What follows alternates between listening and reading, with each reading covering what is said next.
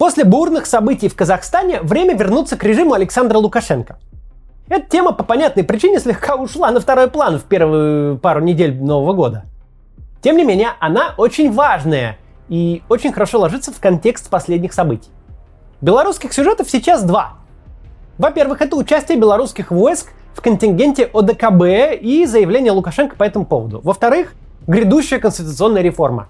И эти две темы, как ни странно, связаны. Чтобы эту связь объяснить, нужно посмотреть на текущую ситуацию в Казахстане, где миссия ОДКБ, которую Лукашенко и Путин, по словам белорусского автократа, разработали за час, быстро сворачивается и отправляется по домам.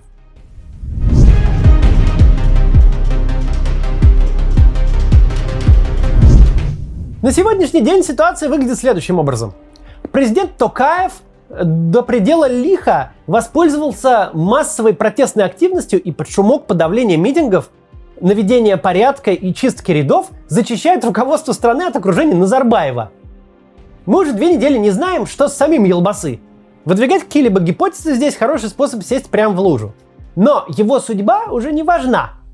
Все остальные события говорят, что как политический субъект он не существует, а физическое лицо нам не слишком-то интересно.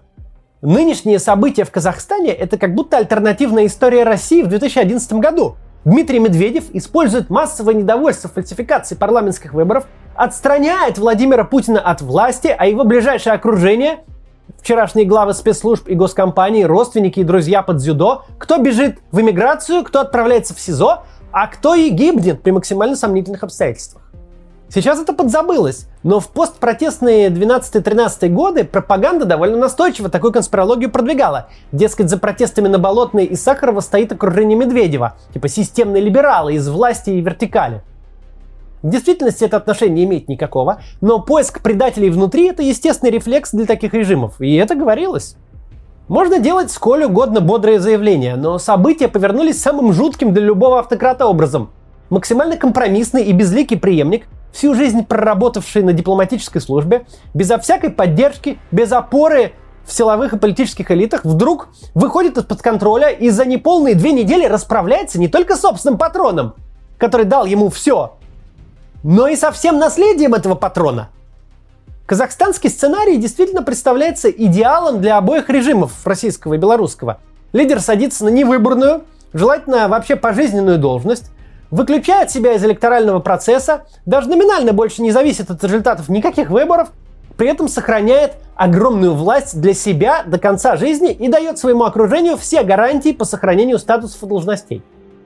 Не зря об этом сценарии и в России, и в Беларуси рассуждали с 2019 года – и вот теперь он оборачивается полным фиаско по всем пунктам. И лидер пропал, и его ближайшее окружение уносит ноги от новой власти. Ни сохранить себя, ни передать власть э, наследственным образом, ни даже защитить собственную семью. Ничего из того, к чему такие режимы стремятся, не вышло. А самая злая ирония в том, что если все так, как выглядит, то два соседних автократа сейчас на перебой хвастаются, что помогли номинальному президенту отстранить от власти отца нации и весь его клан. То есть они буквально сделали своими руками то, чем стращают граждан и себя долгие годы. На волне гражданских протестов заходит иностранная армия, которая помогает одной из сторон взять власть. И тут мы переходим к конституционной реформе в Беларуси – которая, в общем, стремится повторить тот опыт Казахстана, который только что оказался вовсе неуспешным. В надежде сбить протестную волну Лукашенко анонсировал еще в 2020 году некие поправки к Конституции. Он намекал, что после этого проведет досрочные президентские выборы и, скорее всего, даже покинет пост президента. Не то чтобы у кого-то были иллюзии по этому поводу. Я всегда говорил, что все разговоры про изменение Конституции – это попытка замылить ситуацию – перевести все из однозначной позиции, где Лукашенко проиграл выборы и нелегитимно силой удерживает власть, в позицию неоднозначную, где вроде что-то там готовится, давайте подождем, посмотрим, какой-то там президент другой, и позиция, и конституция, в общем вот. После того, как уличные протесты утихли, можно было ожидать, что об идее поменять Конституцию и вовсе все забыли. Но нет. Незадолго до Нового года белорусские власти опубликовали проект поправок. Мы с вами пристально следили последние недели за событиями в Казахстане и этот документ детально не анализировали. Давайте же посмотрим на него сейчас. Итак, Лукашенко предлагает довольно серьезно изменить раздел о президенте. Во-первых, он сможет быть человек старше 40 лет. по действующей Конституции старше 35. Это поправка специально для Тихановской, которой 40 лет исполнится только в сентябре. Во-вторых, президент должен прожить в Беларуси не меньше 20 лет, сейчас не меньше 10, и никогда не иметь гражданства других стран или вида на жительство за рубежом. Это прям калька с российских поправок Конституции, э, которая отсекает всех, кто когда-либо учился за границей, например. В-третьих, один человек сможет оставаться президентом не более двух сроков, сейчас никаких ограничений нет. Ну а как и следовало ожидать, эта поправка начнет работать только со следующего президента, и на Лукашенко она не распространяется, он может быть президентом сколько хочет. Впрочем, не факт, что Лукашенко действительно собирается оставаться в будущем президентом. Судя по всему, план был в том, чтобы его разместить на другом посту – председателя Всебелорусского народного собрания. Это собрание должно стать, как написано в проекте Конституции, высшим представительным органом народовластия. Избираться оно будет сроком на 5 лет, а работать на непостоянной основе. Ну, то есть собираться раз в год. Ну, не реже раз в год там написано. Между сессиями будет функционировать президиум собрания под руководством председателя, избираемого делегатами – у этого председателя будут очень широкие полномочия. Например, он будет назначать судей Верховного и Конституционного судов, главу Центральной избирательной комиссии, а также сможет объявлять импичмент президенту. Ну а само всебелорусское собрание имеет полномочия и вовсе почти неограниченные. Оно будет определять основные направления внутренней и внешней политики, может вносить в парламент законы, назначать референдумы, предлагать поправки к Конституции, вводить чрезвычайное военное положение, рассматривать вопросы легитимности выборов. Самое интересное, что нет никакого понимания, как же это собрание будет формироваться. Но уже понятно, что как оно точно не будет формироваться. Ни в коем случае не на прямых выборах. Делегатами будут чиновники, депутаты местных советов и некие представители гражданского общества, которых, видимо, Лукашенко делегируется. То есть фактически в Беларуси появится второй этаж власти, недосягаемый для обычных граждан, никому не подотчетный, но имеющий при этом статус высшего представительного органа народовластия. Поправок еще очень много, но всерьез их рассматривать не приходится. Э, там в основном традиционные для наших автократий истории про брак как союз мужчины и женщины и про память о подвигах ветеранов Великой Отечественной войны. Ну и некоторые косметические изменения вроде увеличения срока полномочий парламента с 4 до 5 лет. Как будто кому-то вообще будет нужен парламент при наличии этого всебелорусского собрания. Можно было хоть до 10 лет увеличивать. Главное же, конечно, то, что Лукашенко хочет пересесть на другое кресло, не имеющее, как ему кажется, недостатков президентского поста.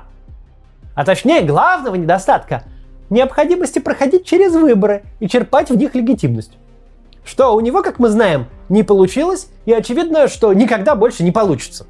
Всебелорусское собрание эту проблему для него, по его мнению, решает – Провести референдум по новой конституции Лукашенко планирует уже в конце февраля, а там и досрочные выборы не с горами. Что здесь важно понимать? Что эта попытка усидеть ровным счетом ничего не меняет. Никакого общественного запроса на эту конституцию в Беларуси сейчас нет. Есть запрос на совсем другое. Чтобы Лукашенко перестал уже незаконно удерживать власть и наконец-то ушел. Он это вполне может сделать и в рамках действующего основного закона. Не нужно для этого ничего нового принимать. Как будет жить страна в дальнейшем, какие у нее будут органы власти, как они будут взаимодействовать между собой, как будет выстроена система сдержек и противовесов. Это все очень важные вопросы, которые белорусскому обществу предстоит решить. Но делать это все нужно, и готовое общество будет все это делать только после того, как Лукашенко уйдет. Его токсичность и нелегитимность сейчас настолько высоки, что они автоматически транслируются на любой документ и любой нормативный акт. После смены власти все их нужно будет выкинуть в мусорку и начать обсуждение заново. Обсуждать сейчас по существу предлагаемые изменения не имеет никакого смысла. Это бессмысленное сотрясание воздуха и напрасный перевод бумаги. Поправки никаким образом дополнительно не помогут ни убрать Лукашенко, ни оставить его у власти и сделать законным президентом. Транзит власти в Беларуси по казахстанскому сценарию сейчас попросту невозможен. У Лукашенко нет никакого авторитета и уважения. Ни в обществе, ни где-либо еще. Как бы ни называлась должность, которую он занимает, он будет по-прежнему оставаться Александром Лукашенко – если он останется президентом, то будет нелегитимный, ни для кого неприемлемый президент. Если он станет председателем Всебелорусского народного собрания, то будет нелегитимным и никому неприемлемым председателем Всебелорусского собрания. Лукашенко должен уйти и перестать влиять на управление страной. И это единственный правильный шаг, который он может сделать. Но он, конечно же, уходить не хочет. И метит в пожизненные руководители Беларуси на невыбранной должности с э, президентами-марионетками, которых он сможет менять при необходимости, как и когда захочет. Однако, этот сценарий, разработанный явно достаточно длительное время назад, вот прямо сейчас доказал свою неработоспособность. Я говорил в одном из прошлых роликов о парадоксальной тяге диктаторов к написанным на какой-то бумажке словам. Мол, напишем вот тут в договоре с НАТО, чтобы оно не расширялось на восток, и все хорошо. А что делать, если оно таки на восток расширится, лучше думать не будем. Аналогично с пожизненными должностями. Что мешает преемнику Лукашенко в президентском кресле, как бы его ни звали, пусть даже Виктор Александрович Лукашенко, ну или как-то иначе, устроить похожий маневр, пользуясь отработанным рецептом Такаева, чтобы избавиться от надоевшего председателя Всебелорусского собрания. ОДКБ, думается, охотно поучаствует – там, наверное, однажды вообще откроют специальный секретариат по приему заявок на помощь в подавлении протестов. Белорусский режим портит жизнь людям, делает хуже стране, крадет ее будущее. И ради чего? Да ради ничего. В этом особая подлость. Тоталитарные режимы хотя бы двигались к какой-то цели, всегда чудовищной и бесчеловечной, как мы сейчас знаем. Но это был их вариант светлого будущего и нового общества. Такие режимы, как белорусский, просто хотят обмануть время, продержаться у власти еще чуть дольше. И неважно, каких жертв это потребует. Но наблюдать за этими метаниями Лукашенко действительно интересно. Интересно видеть, как осознание того, что статус-кво не удержать, наталкивается на действительность, где изменить этот статус-кво тоже невозможно. Ведь Назарбаев уступал место президента совсем не в том состоянии, в котором ныне находится Лукашенко. Все у него было неплохо у Назарбаева. Даже никому толком неизвестного Такаева удалось назначить на должность с формальным результатом выборов выше 70% и не вызвать никаких протестов тем самым. Деньги были, лояльность граждан и элит была, никаких протестов или протестных настроений даже, даже рядом никто близко не видел. Тишь да гладь, да божья благодать была в Казахстане. Совсем вот наоборот от текущей Беларуси. Тихая гавань на пространстве бывшего СССР. И даже в такой прекрасной ситуации, о какой Лукашенко и мечтать сейчас не может, ничего не получилось. Весь концепт властного тандема не протянул и трех лет. На этом фоне смешно слышать утверждение, что Лукашенко это надолго или, боже упаси, навсегда. Что Назарбаева бодрую и богатую систему не удалось передать, не удалось безвредно пересесть из одного кресла в другое, а утративший всякую поддержку Лукашенко как-то вдруг сможет это провернуть. И вот, создатель встречается со своим детищем, с этой кривой системой, которую и себе не оставишь, и наследнику не передашь. Надо что-то делать. Но нельзя ничего делать, потому что пока как-то держится. А там бог его знает, начнешь это делать, да и рухнет сразу. В том, чтобы наблюдать, как настолько неприятный тип сталкивается с последствиями своего правления, есть в этом некоторая позитивная сторона. Но у Белоруссии над Казахстаном и Россией есть одно большое преимущество. Когда у Лукашенко ничего не получится, и он власть потеряет, что неизбежно произойдет в очень обозримом будущем, у белорусов есть две вещи, которых у нас и в Казахстане нет. Первое – это понимание, куда страна хочет двигаться. В Беларуси нет никакой дискуссии на тему, не стоит ли случайно построить коммунизм, или, может быть, исламский фундаментализм, или вернуть СССР, или царя назначить, или там сильную руку желать. Там существует общественный консенсус с крайне высокой долей поддержки в обществе. Страна должна двигаться по направлению к конкурентной демократии западного образца, и развиваться, чтобы становиться богаче. Это не нужно никому доказывать, не нужно вести большие общественные дискуссии и дебаты. Все этого хотят, и все видят рядом Литву с Эстонией, которые этого добились. Мало того, у Беларуси это еще и легко получится. У нее базовые стартовые позиции лучше, чем у Литвы и Эстонии. И второе. У Беларуси есть готовое, понятное и легитимное в глазах половины мира руководство. Светлана Тихановская и ее команда. Это кажется само собой разумеющимся – но вообще-то это уникальное явление. В Европе действует настоящее правительство в изгнании. Правительство, с главой которого встречаются главы мировых держав, с которым ведут переговоры, без участия которого не принимают решения, вообще никакие, связанные с Беларусью.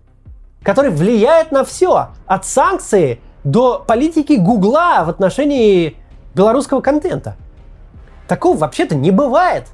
В России ничего подобного и близко нет – у нас даже отдаленно нет настолько влиятельного на Западе политика, не связанного с властью.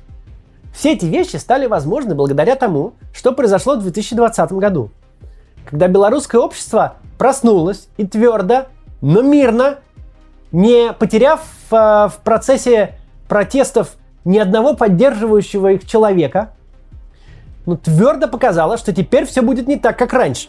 До этих событий в Беларуси был президент, который мог собирать саммит с участием глав Франции, Германии, Украины и России, заниматься миротворчеством и реальной геополитикой. А никакого намека на альтернативу ему не было. Но общество проснулось. И теперь вместо уважаемого президента есть цепляющийся за власть странный мужик с автоматом и дерущимся ОМОНом. А с другой стороны, принимаемое всем западным миром правительство и четкое понимание, куда нужно двигаться. На фоне развернувшихся репрессий можно обо всех этих достижениях забыть, и на минутку может показаться, что все так же, как было раньше. Но так вот, все совершенно не так. Напоследок наша рубрика «Совет дня диктатору» от Максима Каца. Диктаторы, вы строите свою власть на обмане и манипуляции. Сегодня у вас, диктаторов, оппозиционный политик сам отравился, завтра Ник с Майком переговариваются, послезавтра у вас союз и братская дружба с большими кредитами, через неделю кредиты получены, а союз забыт. Вы обманываете граждан, внешний мир, но с особым азартом друг друга. Ваши переговоры потому ни к чему и не ведут, и потому ничем не опасны, что вы же не пытаетесь договориться. Вы пытаетесь хитро нагреть оппонента, другого диктатора. Одного на деньги, другого на суверенитет. Оба знаете, что лжете. Оба знаете, что лжет оппонент. Но дело ведь не в этом. Дело в том, чтобы нагнуть и развести. В фантазиях это геополитика. Взять на себя обязательства и не выполнить. В реальности же к вашим словам чем дальше, тем меньше относятся всерьез. Это работает до какого-то времени. И до какого-то времени это даже выгодно. Сознательно лгать в лицо, когда все думают, что вы же настоящий глава государства. И прям вот такого, чтобы лгать в лицо, себе не позволите. Но есть нюанс. Ваши ближайшие друзья и союзники точно такие же. Рано или поздно вы обнаружите себя в той точке, где слетелись спасать союзный режим от угрозы извне, от цветной революции, прилетели с большим пафосом под призыв союзника, будто нарочно списанный с эфиров ваших же пропагандистов, но не пройдет недели, как выяснится, что именно вы и стали той зловещей угрозой извне, которая осуществила революцию. Риторика союзника тут же изменится, а вас попросят домой. Так вот, мой вам диктатор и совет. Попробуйте отказаться от сплошного вранья. Вообще попробуйте поменьше врать и побольше уважать собеседников. Не коллег-диктаторов, а общество, например. Поменьше врать вообще всегда хорошо. А в вашем положении особенно. До завтра.